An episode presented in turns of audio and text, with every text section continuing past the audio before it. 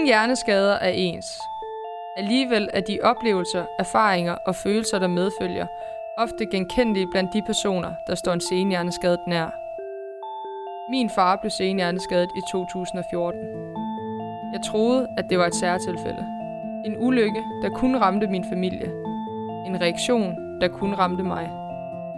Jeg tog fejl. En hver kan stå, hvor jeg står. Det her er Hjernekast Medvind.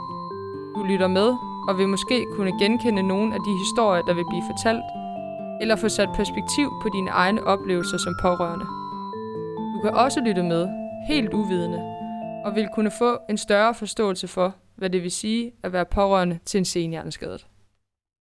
Velkommen til dig, der lytter med, og velkommen til dig, Pia. Jeg er jo rigtig glad for, at du er kommet i dag og har sagt ja til at fortælle lidt om din relation og kendskab til en senhjerneskadet. Vil du ikke starte med at fortælle lidt om, hvem du er? Jo, jeg hedder Pia Lydholm. Jeg er 52. Jeg er mor til tre børn, som nu er tvillinger, der lige før de er 17, og så er en på 19. Øhm, to drenge og en pige. Øhm, min relation er med børnenes far. Øh, han blev ramt tilbage i 2008 af en aneurismeblødning, øh, det vil sige en blodår, der sprang ind i hjernen. Øh, og han blev opereret, fik styr på det, og, men han fik en komplikation efter operationen øh, i form af en meningit, der så gav de voldsomme hjerneskader. Trykskader, så de er meget konfuse, men øh, primært øh, frontallapperne er hårdt ramt. Så. Og det er jo ja, en del år siden nu. Det var ja. det, vi regnede os frem til 11 år siden. Ja. Kan du have lyst til at fortælle lidt om, hvad der skete øh, dengang, at han blev øh, hjerneskadet? Øh. Jamen, det kan jeg godt. Finn var 42, da han blev ramt. Øh, havde haft den samme arbejdsgiver i over 20 år. Øh, øh, efter aneurismeblødningen at vide, at han skal være indlagt i tre uger og sygemeldt i tre måneder og kan genoptage sit arbejde. Øhm, han bliver udskrevet en torsdag, øh, og allerede om fredagen har en høj feber. Øh, kontakt til sygehuset siger jo så, at øh, han bare skal have to panodiler og gå i seng. Og vi har så kontakt til lægevagten igen om lørdagen, og han bliver så indlagt. Og det bliver så konstateret, at han har en meningitis. Øhm, og han ender med at glide over i bevidstløshed og ikke kan sin egen og ender så i koma, før han bliver opereret. Øhm, Finn under sin indlæggelse på Aalborg sygehus var jo så heldig, eller uheldig, hvis man kan sige det, faktisk at tilegne sig tre meningitter yderligere på grund af infektioner. Øhm, øh, om det har ydet til hans hjerneskader, ved vi ikke. Øh, han var indlagt, eller lå i koma i tre uger, hvor vi ikke vidste, om han ville leve eller dø, når han engang kom ud, eller hvordan verden ville se ud. Øh, han havde ingen sprog og var halvsidig lamme. Han fik det, der hed en koffe i halsen og traskomi, øh, for at han ikke skulle kvæles i sit eget mundvand, for at sige på godt jysk. Øh, og det var jo en kæmpe udfordring. Øh, og der er vi så hen til omkring øh, midt af december øh, 2008. Øh, og der står man så gerne vil sende ham til Hammel øh, Center. Og vi synes, det er vildt hårdt, fordi vi bliver bedt om, at han skal sige ja eller nej. De spørger mig, og jeg siger, jeg kan ikke svare på Finds vegne, I er nødt til at spørge ham. Øh, og i og med, at han ikke har sprog, så kunne de ikke helt finde ud af, om hvordan. Men øh, han kunne blinke og trykke med en hånd for ja, og det var så den måde, at vi fik vristet et, et ja ud af ham, ved han trykkede mig i hånden. Øh, så han blev overført den 22. december 2008 øh, til Hammel Neurocenter. Det var sygt hårdt for mig og børnene. Altså, både med juleaften og alt det her. Jeg tror slet ikke tænke på, hvordan han har haft det. Mm. Men havde et fantastisk ophold ekspertteam dernede, som rummede både børnene og mig, når vi kom derned. Dørene var altid åbne. Øhm, spurgte ind til alt dernede og var klar til at give de fornødne fuldmagter hele vejen rundt. Altså der blev passet på os i et omfang, som jeg ikke havde oplevet på Aalborg sygehus. Øhm, Finn øh, ryger så lidt frem og tilbage mellem sygehusene, fordi han så udvikler meningitis øh, efter en operation, han har fået lavet i Aalborg igen. Øh, og får, har jo så fået fjernet den her kæmpe hjerneplade. Og man afventer jo så, han skulle have sat en ny hjerneplade ind i november 2009. Det ender så med, at det først bliver på grundlovsdag, og det var så efter tre aflysninger, så det er altså 5. juni. Det er rigtig lang tid at vente, øh, og specielt for ham, der kigger i et spejl, hvor halvdelen af kraniet det mangler. Og for børnene blev, kunne jo heller ikke, altså han ligner jo ikke far, kun når han en kasket på. Så, men det var voldsomt. Afmagt. Kaos. Der var ikke øh, nogen, der tilbød at snakke med os undervejs. Og det var på Aalborg? Da... Det var i Aalborg, ja. ja. Men da vi kom til Hamel, der, der fik vi nogle samtaler, eller jeg gjorde, og blev guidet i nogle forskellige retninger. Øhm, så ville Region Nordjylland så have Finn hjem igen, for han var for dyr at have dernede. og han ender så op i Brønderslev. Og det er så der, jeg så skift, stifter kendskab med konsulenterne i Aalborg Kommune, altså hjerneskadekonsulenterne, der inviterer ind til møder og netværksmøder i forhold til at hvad har jeg brug for hjælp til, og hvem kan hjælpe, og, og sådan nogle ting. Øh, men jeg synes jo så, at det var noget kun sent, fordi der havde han altså været skadet i, i ja, hen ved seks måneder. Øh, så der var jeg ved at være temmelig brugt. På det tidspunkt, der var børnene jo kun 6 år, tvillingerne, og min ældste datter var 8 år. Kommer han hjem igen på et tidspunkt? Ja. Øhm, Brønderslev sygehus vurderer egentlig, at Finns arbejdsevne den er så ophørt. Øh, og det var der nu ingen tvivl om, for han var også altid lamme og mega frontalapskadet. Og for dem, der ikke ved, hvad det betyder, så betyder det, altså, at man har lyst af impulsstyret. Der er også noget ændret personlighed. Øh, Finn var meget latterlabil, øh, og det vil sige, at når han egentlig havde lyst til at grine eller græde, så grinte han. Han kunne grine på de mest upassende tidspunkter, øh, for eksempel under en begravelse. Øh, og det kan jo svært også for børn at afkode. Øh, men øh, Brønderslev sygehus mente, og Socialrådgiver mente, at han skulle på Syrenbakken og bo øh, et center for, for seniorskade. Det synes vi ikke i familien, vi sådan var helt indstillet på, for vi ville gerne have ham hjem igen. Øhm, og han ender så ude på Strandgården, øh, ude på Nykøbing Mors, og er derude heldigvis i 11 måneder og bliver hjulpet fantastisk. Og fornår, formår at tilegne sig en masse ny læring, og det er svært for en hjerneskade. Men han, han via overindlæring evner han at almindelig personlig hygiejne, påklædning, han kan starte en vaskemaskine, han kan begynde at gå lidt i køkkenet, han lærer at slå græs. Altså nogle af de der ting, som gerne skulle kunne aflaste mig i hjemmet, når nu han skulle være hjemme, og jeg skulle gå på arbejde. Så det var, det var et fantastisk forløb, han havde derude. Og vi var så sammen efter, det var så, han kom hjem efter, at der var gået næsten to år efter hjerneskaden. Øh, jeg har jo selvfølgelig været hjemme på weekend og sådan nogle ting. Så men vi ender med at blive skilt to år efter. Altså vi har to års samliv. Øh, og så bliver vi, vælger jeg, at vi skal skilles. Fordi Finn har brug for sin hvil, han har brug for sin struktur, han har brug for roen. Mm. Og det er svært i et hjem med små børn.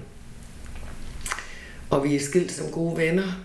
Øh, vi har faktisk været igennem et parforløb, et parterapi, i forhold til den gode skilsmisse. Øh, fordi vi vil børnene, og vi vil også hinanden. Altså, det var jo ikke had eller mangel på kærlighed øh, derop, der gjorde ægteskabet ophørt. Så. Og da han var hjemme på de øh, weekender, før han kom hjem permanent, kunne du så mærke, at tingene var anderledes med ham? Ja, sygt anderledes.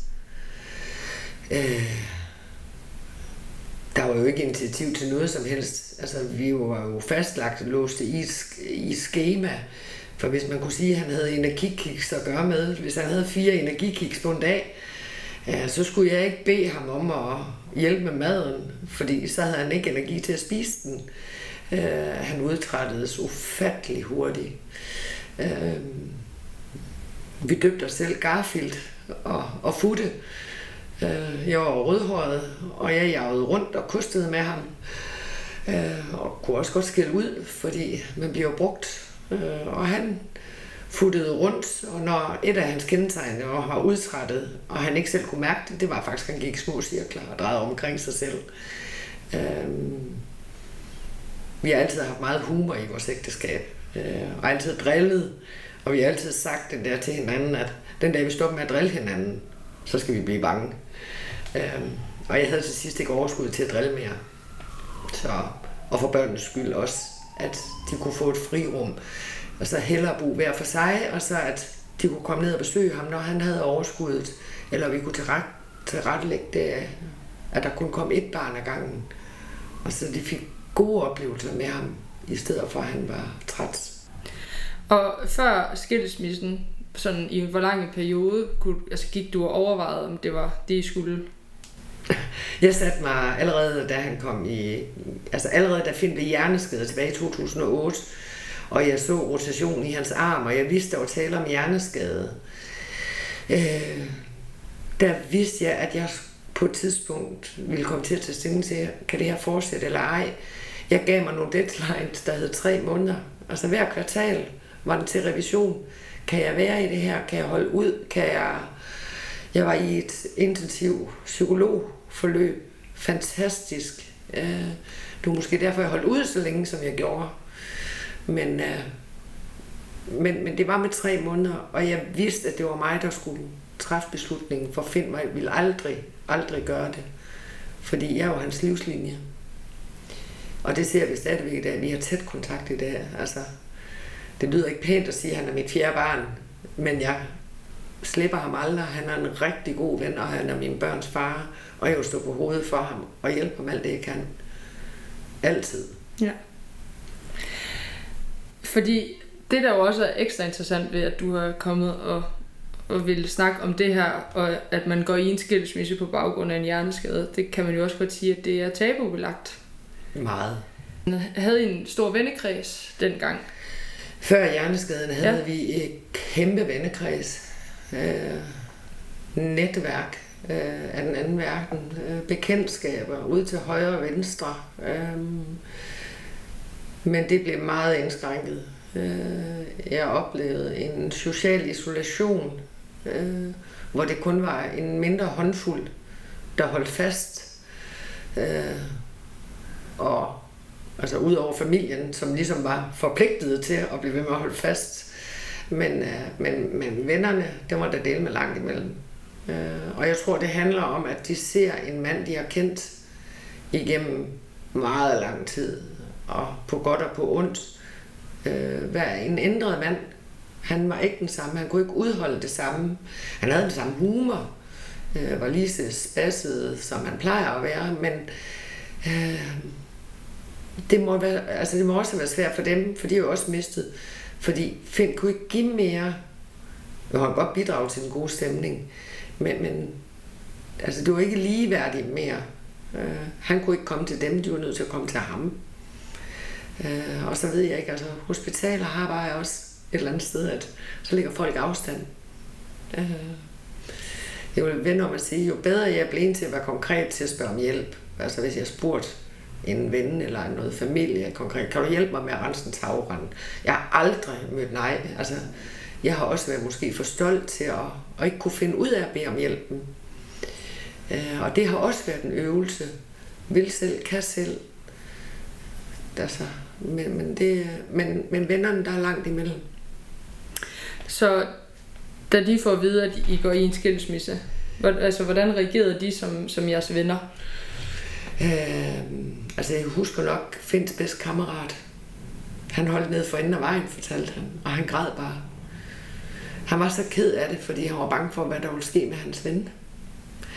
Øh, hvad der ville ske. Øh, vil han blive alene? Altså, og hvem vil passe på ham? Øh, og der han så ligesom fik at vide, at det kommer ikke til at ske. Altså, jeg vil altid være en del af Finns liv. Øh, I det omfang, han ville tillade mig det. Øh, så øh, faldt der lidt ro på det. Øh, men Finn har opbygget et nyt netværk. Altså jeg vil sige, de gamle venner ses ikke rigtig mere som i... Ja, nej, mm. det gør de ikke. Det er kun, hvis de bliver inviteret. Øh, eller, ellers de kommer ikke sådan bare. Nej. Han har et nyt netværk nu, der kender den nye Finn. Det er ikke nogen, der kender den gamle Finn. Og det tror jeg egentlig også er sådan, måske meget naturligt. Altså det var det samme. Sådan var det også med min far. Altså dem, som han gik med øh, før i tiden, før han blev hjerneskadet, dem har vi ikke set noget af altså siden. Nej. Og det, der tror jeg også, at du har ret i det der med, at man måske bare har taget lidt... Altså, man tager afstand, og det er jo ikke den samme... Nej, og det er da heller ikke for at forklare det mænd, men jeg tænker også, mænd, når deres ven bliver ramt, bliver de også mindet om deres egen dødelighed. Mm. Øh, og det er pisse svært. Altså, der, vi kvinder, vi er nok bare bedre til at snakke om det og i tale sætte det. Øh, men, men det er jo dobbelt for mænd, altså der bliver ramt. Altså for Finn, det var tab af erhvervsevne. Det var, og for ham var erhvervet, altså hans arbejde, det var mindst lige så vigtigt som familien. Altså, øh, så det ikke at have et arbejde med, og ikke at kunne relatere til, at han var lydteknikeren fra Aalborg Kultur- og Kongresscenter, øh, til at skulle være førtidspensionist. Altså det var himmelråbende øh, et himmelråbende tab for ham. Og taget betragtning af, at I har eller at I er skilt nu, hvor meget fylder det så i dit liv den dag i dag? Han er hjerneskadet. Ja. Jamen, det fylder jo stadigvæk vanvittigt. Forstået på den, nu bor vi ret tæt på hinanden. Øh, jeg hjælper stadigvæk Finn med hans medicin, øh, og doserer den. Øh, ikke fordi sygeplejersker og hans pædagoger og sådan noget har, eller hans pædagoger, han har noget hjemme hos, eller bostøtte. Øh, synes jo på et tidspunkt, at jeg ved ikke, om de var ved at forsøge, at jeg skulle frigøre mig fra ham. så de synes, at han skulle have dosisdispenseret medicin. Men det mistede jo ligesom, jeg mistede ligesom føling med, hvor er han henne? Har han det godt? Øh, det viser jo senere, at han har udviklet diabetes, diabetes på grund af overvægt og sådan nogle ting.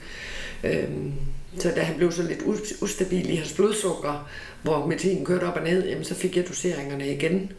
Øh, og så jo ligesom også kunne holde ham lidt i ørerne og konfrontere ham med, ah, skal du ikke lige? Men også, at jeg har jo så kvæg min uddannelse af socioassistent, øh, sådan været ops på, at du skal have tjekket dine øjne, du skal have en fodterapeut, du skal, altså der er nogle ting, man skal have i den der diabetespakke, som hans gamle læge ikke havde styr på. Øh, så på den måde, så har jeg bare altid været involveret. Øh, så han går, altså, Førhen kom jeg altid til ham, og du sidder medicinen. Nu er jeg blevet malig, nu er jeg bedt om at få det leveret, og så kommer han og ændrer det. Men vi bor jo tæt på hinanden. Hvad er der? 600-800 meter imellem os. Han har valgt at købe hus ret tæt på os. Øh, også at for børnenes skyld. Øh, så vi har, de har haft det nemt at kunne komme og gå, som de ville. Øh, så, og det fylder, vi har holder fødselsdag sammen. Øh, øh, så vidt det er muligt, hvis ikke jeg har aftenvagt, så holder vi også juleaften sammen. Øh, jeg blev så be, altså, fået en dejlig kæreste, der har accepteret, og at finde en del af pakken. Øh, og det er sådan, det er. Øh, vi er en meget atypisk familie, fordi når vi så store kom sammen, så er vi jo lige pludselig tre familier øh, der skal huses i det samme, så det er nogle kæmpe børnefødselsdage med tanter og onkler, og, og som fra alle sider. Ja, det, det er specielt. Nu tænker jeg, at der er jo mange, der sidder, hvor du har siddet, kan man sige, hvor det er en ægtefælde. Og man hører jo ofte om det her med, at det ikke kun personen, der får hjerneskaden, der bliver ramt, det er familien. Og i din eller jeres situation, der har der også været børn involveret. Har du så nogle overvejelser, som man burde tage ind, hvis man sidder øh, med en ægtefælde, der pludselig er blevet ramt af en hjerneskade? Tag imod psykologhjælpen som nummer et. Jeg var meget stolt i starten, for jeg havde helt styr på kriseteorierne, øh, og mente ikke, at jeg havde brug for det. Men det gav et frirum til at sige nogle ting, øh, i tale sætte nogle ting, i tale sætte nogle frustrationer, men også, øh, altså, verden omkring en ændrer sig ikke, medmindre man ændrer sig selv og den handling, man gør. Så for mig var det, det var livsvigtigt ja, at få den psykologhjælp. Øhm, Aalborg Kommune havde desværre ikke nogen tilbud til børnene. Mine børn kom i nogle sovegrupper, hvor de så... Øh, drengene gik i en sovegruppe, og min datter gik i en anden. Men det var i sovegrupper, hvor der sad børn, der havde øh, mistet deres forældre til sygdom eller pludselig død. Øh, og de her børn havde ikke forståelse for, at din far er jo levende. Mm. Altså, agtig. Og de andre børn kunne ikke forstå, at deres, deres far var bare ikke den samme mere. Øh, de er ikke blevet imødekommet øh, med den sorg, der er med det ændrede. Men også at mor blev både mor og far. Det er mor, der skiller ud hele tiden. At der, efter vi blev skilt, og når de var hos deres far, hvis ikke de opførte sig ordentligt, eller at han var udfordret, eller han ikke kunne få den til at gøre ting, eller sige ting, som var aftalt, jamen så var aftalt, så skulle han ringe til mig, for så måtte jeg tage snakken med den, for han ikke skulle bruge energien. Øh, så jeg var også far og mor på telefon, øh, når de var ved deres far, fordi at det, var, det kunne være for hårdt for ham. Så, men de har ikke fået den hjælp, de skulle have. Aalborg Kommune siger, at der ikke er behov for det i Aalborg Kommune. Og jeg mener, man tager bare en gruppe børn på gulvet. Kan du mærke på dine børn, altså nu siger du, at, at de ikke har fået den hjælp, de skulle. Tror du, der er noget sådan bearbejdelse, de ikke har? Helt sikkert. Altså jeg vil vende om at sige, at min, min, min, min datter blev jo som 8-årig altså hurtigt voksen, fordi når man får svaret, og man ikke ved, om ens far øh, lever eller dør, øh, hun påtog sig en forældrerolle for hendes to mindre brødre, når jeg blev træt eller var udkørt eller noget, så var det hende, der puttede dem i nattøjet og øh, nu skal I lige være stille, mor er træt, øh, eller mor er ked af det. Øh, men jeg vil også sige, at sådan noget helt grundlæggende, hun forstod lidt mere omkring Finds hjerneskader, øh, da der var gået et par år i hvert fald, at han udtrædte hurtigt og sådan ting. Hun har haft en større forståelse. Øh, og hun var også træt af det. Altså, de gange hun har tudet og sagt, jeg vil bare have min far igen. Altså, min gamle far. Hvor jeg også må sige, at jeg måtte til sidst trække på skulderen og sige, ved du, du har ham i den udgave, du har. Alternativet var, at han var død. Hvad vil du helst? Og det var pivhårdt, og jeg har fortrudt de ord. Øh, men jeg tror også, at det gav hende lidt ro på bagsmækken, at okay, nu var han her i den her udgave, og så måtte vi skulle få det bedste ud af situationen. For Jakob Rasmus, for dem, de har aldrig forstået, at far han er hjerneskadet. Altså det svarer lidt til, i dag er de 16 år, snart 17. Altså det er som tre teenager, der er sammen. Altså der er ikke nogen af dem, der har forståelse for hinanden. Øh, for de er meget behovsbestyret hele vejen rundt. Øh, så, så for dem er det jo lidt den her også mangel for forståelse. Øhm, men vi var på et tidspunkt meget heldige med, at vi havde en ung mand, øh, jeg fik som barnepige, for at jeg kunne genoptage min uddannelse. Han havde selv haft en hjerneskade far, og kendt til det at være skamfuld over, at man har en hjerneskade far, fordi han ikke opfører sig som alle andre. Altså Jakob og Rasmus, jeg har aldrig oplevet dem være skamfulde øh, over deres far. Han er bare mærkelig. Øh, og, og Maiken havde haft sådan nogle perioder i sit liv, hvor hun ikke har ville fortælle, at hendes far er hjerneskadet. Øh, hun havde blandt andet skoleskifte, hvor hun egentlig ikke ønskede, at hendes far kom på skolen, fordi de andre ikke skulle vide, at han var hjerneskadet. Øh, men så i 9. klasse, hendes sidste år, skulle hun skrive projekt, og der skrev hun omkring øh, hjerneskade sammen med en klassekammerat, som selv havde fået en hjerneskade på grund af fald. Og der åbnede hun op, øh, og lige pludselig blev hun jo faktisk også mødt med en forståelse for hvorfor at hun samtidig kunne være lidt kontant og lidt... Og hun er meget mere voksen end, end gennemsnittet, så hun er blevet hurtig voksen. Alt for hurtig. Hun har mistet noget barndom, men har kvæg nogle af hendes fritidsinteresser jo så har haft et, et legerum i form af ingen krav, og her kan vi bare have det sjovt. Så hun er kommet heldigt ud, mm. vil jeg sige. Men, øh, men, men hjælp til børnene. Og også, man skal stå som forældre steg på, at de her børn skal have hjælp. I andre sygdomssituationer, som kraft og sådan noget, der er der sådan et helt, eller psykisk sygdom, der er der sådan et helt tæppepalet, der bliver en tjekliste, hvor børn står meget øverst på, på, på listen i forhold til, at, at de skal have hjælp, øh, hvis deres forældre bliver alvorligt syge. Men den her gruppe børn med hjerneskade, øh, hjerneskadeforældre, de er overset. Der er ingen, de er ikke på nogen tjeklister. Ingen steder. Jeg ved, der har været et pilotprojekt i Aalborg Kommune, hvor man ville opsøge børn af hjerneskade, finde ud af at få afdækket, om der var behov for hjælp. Øhm, og det hedder sig, at der var ikke nogen børn, der skulle have hjælp. Og det er jeg lidt uforstående overfor, for jeg ved, på Vesterkær skole var der fem børn tilbage i 2008 og 9 og 10. Der var der fem børn på en lille skole på 300. Altså. Så det er rystende, at der ikke bliver taget hånd om de her børn. For det svarer til, at de får en dement forældre. Altså, personligheden ændres for, for den hjerneskade. Hele familiestrukturen bliver ændret. Altså, der bliver rykket så meget helt grundlæggende for de her børn. Øh, alt det, der skulle være sikkert, er usikkert. Ingen ved, hvor fremtiden er. Og så også, at far griner, når han egentlig skal skille ud. Og, ej, det skulle for mærkeligt. Og man kan ikke, man har ikke nogen at tale med det, og man har ingen ligesindede. Altså, der var en læge oppe i Brønderslev, der faktisk tog sig tid til børnene i 10 minutter. Og så tegnede han en hjerne, og ind i den der hjerne tegnede han nogle øh, små mænd. Øh, nogen havde gipsben, og nogen havde krykker, og nogen havde bandager om hovedet. Og så var han ved at forklare, at deres far altså de her små mænd normalt arbejdede jo som alle andre mænd, at der var ting, der sådan hørte til i forskellige områder, og, og de her mænd, de rendte rundt og, og hængte op på de forskellige kroge inde i hjernen.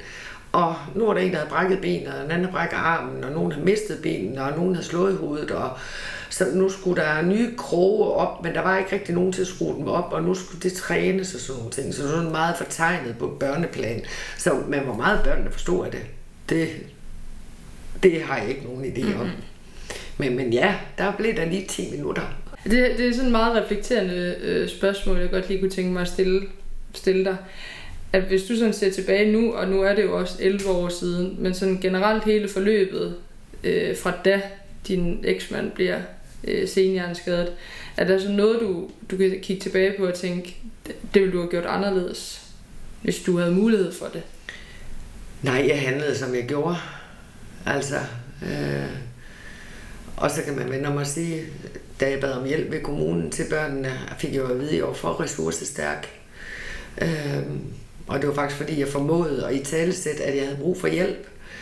Øh, jeg ville ønske, at mine børn kunne have slået, afreageret, gjort et eller andet, øh, for at kunne vise, at de har brug for hjælp. Øh, men mine børn, de er åbenbart det, de kalder for ordentlige. de forstår at opføre sig ordentligt øh, og ved godt, at man ikke lader sin frustration gå ud over andre. Og den er jo selv øh, ramt af, at det går ikke ud over andre, at jeg er ramt. Øh, men jeg prøver bare at få det bedste ud af situationen. Øh, men jeg vil ønske, at hjerneskadekonsulenten havde været tidligere ind over for Aalborg Kommune i forhold til netværksmøder og sådan nogle ting. Øh, jeg oplever egentlig også bare, at hjerneskadekonsulenten egentlig er en formidlende instans i forhold til, der er ikke noget, hun kan ikke bevilge hjælpen til noget som helst, altså. Øh, man skal hjemsøge alt, kugledyner, og kugledyner kan man ikke få, for det er psykiatrisk øh, hjælpemiddel, men det giver jo ro på, på bagsmækken for, for visse typer af hjerneskade. Øh, Øh, så det har været en kamp om rigtig mange ting. Altså, der har ikke været en, en tovholder for, for familien, eller for, for, eller for Finn for den sags skyld, øhm, der kunne hjælpe. Altså, vi oplevede, jeg oplevede en kæmpe ressource, da bostøtten kom ind over, da Finn havde været i genoptræning øh, ude på Nykøbing og kommer hjem. Der bliver bevilget bostøtte. Øh, altså, der var lige et par stykker der, der var rigtig kompetente øh, som kunne tage over på nogle ting, så det ikke var mig, der skulle hjemsøge nogle af tingene. Øh, men jeg synes, det har været svært at navigere rundt i. Især fordi, at der jo sker, altså sådan, man har jo fokus på det, men altså, man skulle også huske sig selv i det, og, og børn i... Og det kom først seks år senere. Med at huske på sig selv. Altså, det var jo først, da jeg efter fire år efter skaden træffer beslutningen om at blive skilt, og det er også hårdt, selvom man skilles som venner. Finn kunne ikke selv planlægge flytningen. Altså, det var mig, der hjalp. Han fik lov at bare på, hvad møbler han ville have. Men vi var enige om, at vi for fælles midler købte det, der manglede begge steder. Altså, hvis han gerne ville have strygebrættet, som vi havde, så fik han det, og så gik vi ud og købte et nyt til mig. Altså, børnes, altså børneseng og sådan nogle ting, altså noget rent praktiske ting. Det var mig, der bestilte flyttemændene, det var mig, altså, han var selv ude og kigge boligen dog, men jeg var med. Øh, men sådan rent praktisk, der var jeg jo også meget involveret i flytningen, at alt skulle være ordentligt. Og det var også hensyn til børnene. Øh, men der går jo alligevel fra, man er flyttet fra hinanden, at der går jo et stykke tid, før at der ligesom falder ro. Man skal også selv finde ud af sin egen nye status. Øh, og forstået på den måde, vi er jo ikke skilt af, på grund af had eller utroskab eller andet, men at, at vores relation havde ændret sig. Vi holder sindssygt meget af ham stadigvæk. Øh, det er bare ikke mand-kone begæragtig mere. Øh, men derfor er jeg jo fandme være ked af det, hvis der skete ham noget. Øh, og han ville jo altid være min børns far. Øh, men det, er, det var det først altså et stykke tid efter, at man begyndte at tænke på sig selv og kigge ud af, og så kom reaktionen også, at man blev vanvittigt træt og fandt ud af, fy for helvede, det var egentlig meget, man havde været igennem. Og det var faktisk ikke i orden, at man stod alene med tre børn, og ingen hjælp at hente nogen steder, fordi kommunens døre var bare lukket. Altså, jeg må tro med at slå på mine børn, før at jeg fik hjælp fra familieafdelingen. Ja, det er også uhyggeligt, det skal hele derud. Ja. Øh, der fik jeg så endelig en rådgiver på, da jeg troede med at slå den, for jeg, Nå, en på hver, det er 20 dage i kongitterly per hoved, det er 60 dage til mig, så kan I kraftedeme med passe min hjerneskade mand og mine tre børn. Og så kan jeg bestemme, om jeg vil have besøg. Maden vil blive lavet til mig, altså øh, jeg kunne godt lige se 60 dage, da det kunne være rigtig hyggeligt. Mm. Uden ansvar. Øh, men, øh, og så fik jeg så via familierådgiveren øh, eller familieforvaltningen så tilknyttede en hjemme hos sig. Eller det var Finn, der gjorde i forhold til at skulle generhverve forældrerådet. Men jeg fik jo også en kæmpe hjælp. Fandt ud af, at det ikke var børnene, der skulle have time out, men det var mig, når det var mig, der var træt. Øh, fordi de var jo bare børn, de reagerer jo bare i situationen. Ja, når nu er paraderne nede, nu er der mulighed for at lave lidt balladeagtigt. Øh, så ej, det, altså, men, men jeg synes, man skulle langt ud, før man kunne, altså man skulle ud og tro med at slå på sine børn. Jeg synes, det er så sygt. Jamen, det er det også. Øh, det var så min måde at sige tingene på, fordi det, hver gang jeg ringede, jamen, du har gang i det rigtige, du er så ressourcestærk. Og det var bare sådan at sige, ja, nu magter jeg det ikke mere. Mm. Og ikke fordi jeg ville aldrig slå på mine børn, men det var mere det her, at man var så langt ude. Øh, for jeg synes jo, jeg kender mig selv bedst til at vide, at nu kan jeg ikke mere agtigt, uden at lægge mig ned i min seng og trække dynen op over hovedet og sige, fuck verden. Men øh, faktisk formåede at ringe og bede om hjælpen. Men, øh, og så fik jeg en rådgiver, der faktisk var lyttende. Øh, og jeg havde faktisk knaldet røret på to gange. Første gang hun ringede til mig, fordi jeg går ind og, og læser om hjernekassen og se, hvad vi går igennem. Os, der er pårørende. Og det gjorde hun. Og det endte med, at hun faktisk kom ud om aftenen, efter børnene var lagt i seng for at få en samtale med mig. Jeg var så træt og så slidt. Øh, og så hjalp hun. Men i forhold til det, at jeg fik bevilget af hjælp, øh, noget aflastning til børnene og sådan noget, for de kunne få et frirum, øh, fik jeg også hele tiden at vide, jamen det kan være, at det snart stopper. Det kan være, at det snart stopper. Fordi det er en gråzone. Altså, vi var jo en velfungerende familie med villa, og vi havde ikke hund, men, altså, men, men, men kernefamilie med far og mor går på arbejde, bor i hus og med bil og tre børn. Altså, så, så på den måde var vi uden for målgruppen af, hvad familiegruppen normalt arbejder med. Vi var ikke det, der hedder en udsat familie. Men så derfor er det hele tiden blevet man troet med, at jeg oplevede det som en trussel, at de kunne stoppe aflastning, mm. hvornår det skulle være. Hele tiden. Altså, det synes jeg var svært. Fordi der ikke ligger noget lovgivning, eller jo, det gør der jo, men at man ser en, en familie, der er ramt, der har brug for en mindre indsats for, at familien ikke ramler helt, det har jeg svært ved at forstå, at man ikke åbner op den vej. Ja. Men uh, havde mine børn hervet Kennedy-arkaden og stjålet tasker fra gamle damer eller sådan noget, ikke? så havde indsatsen været der. Men uh, de var bare ordentlige. Ja. ja.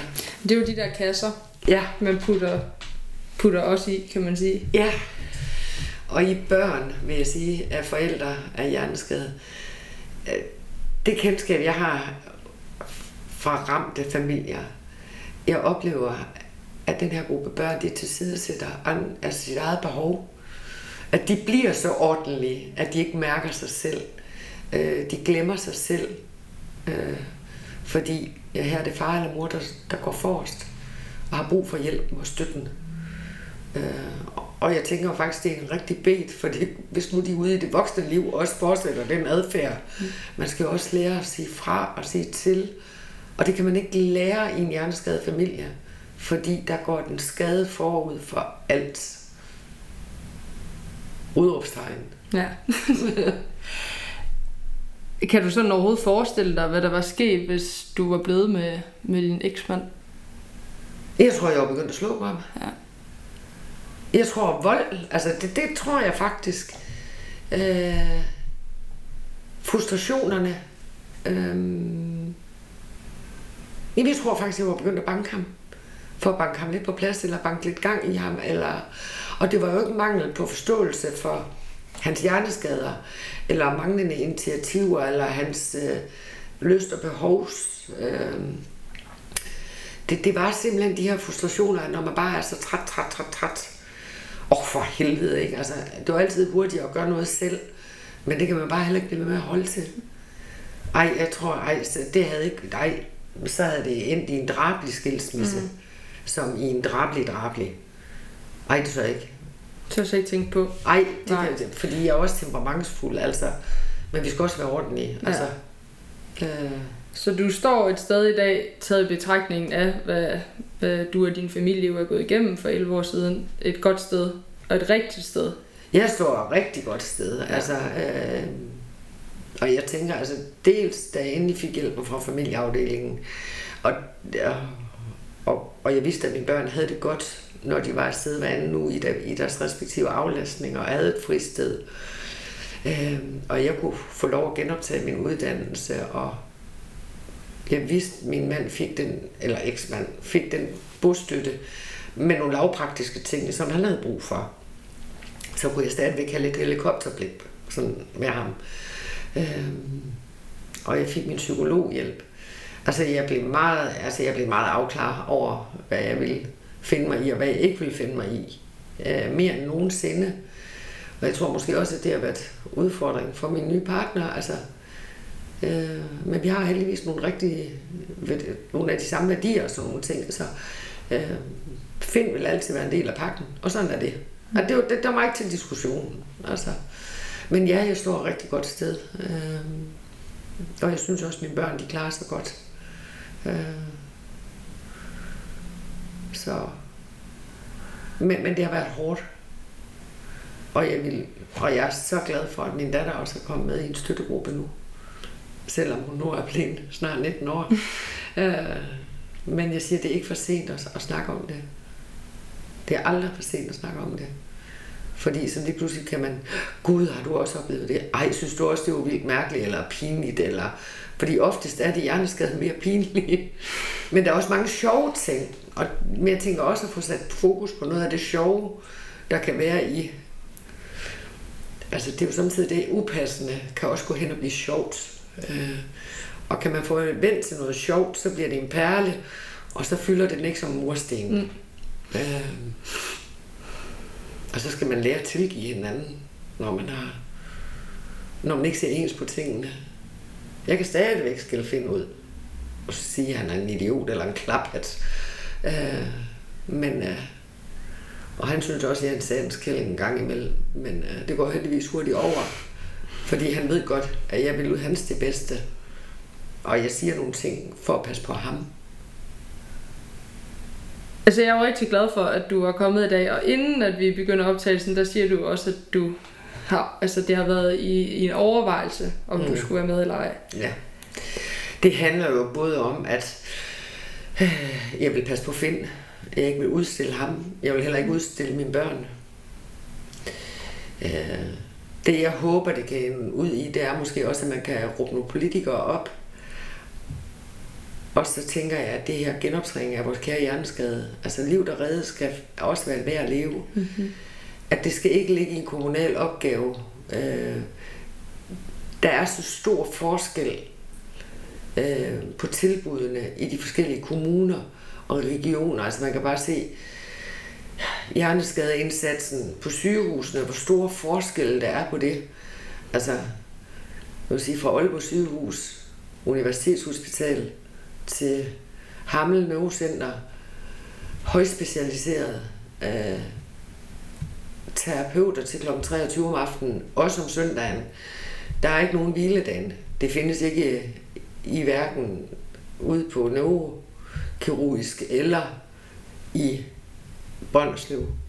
Altså, i Brønderslev, der har terapeuterne også weekend. Det havde de i hvert fald tilbage i 2009 der havde de nemlig også weekendfri og ferie. Vi kom der i en sommerferie, så der havde de afviklet de også ferie, og det skal de også lov til, men de havde fri i weekenderne. Og det synes jeg er lidt undrende. Øh, for jeg mener, folk skal også lære at spise i weekenderne. De skal også gangtrænes i weekenderne. Mm. Altså, så så det, det undrede mig. Men, øh, så derfor tænker jeg, at det skal være en statslig opgave, eller i hvert fald en regi- regional hvor så det bliver en ensrettet indsats, så alle bliver til godset, men ikke mindst vores børn, der bliver taberne. Fordi hvis børnene finder det for pinligt, eller sådan noget, så ender det jo med, at de ingen kontakt har med den hjerneskade. Så, og jeg arbejder selv inden for et fagcenter for senhjerneskade, og jeg ser jo i visse familier, er der jo så som ingen kontakt til de pårørende. Fordi dels er det for svært at se på. Øh, og skulle han bare have haft kærlig pleje, han, hun bare have haft kærlig pleje. Øh, altså, der er så mange spørgsmål omkring faggruppen. Men jeg vil ønske, det var mere ensrettet for alle. Ja du oplever også selv, at du har aldrig fortalt du, at, at hjælpen var... Man kom lige i tanke om jer. Ja, det gjorde man.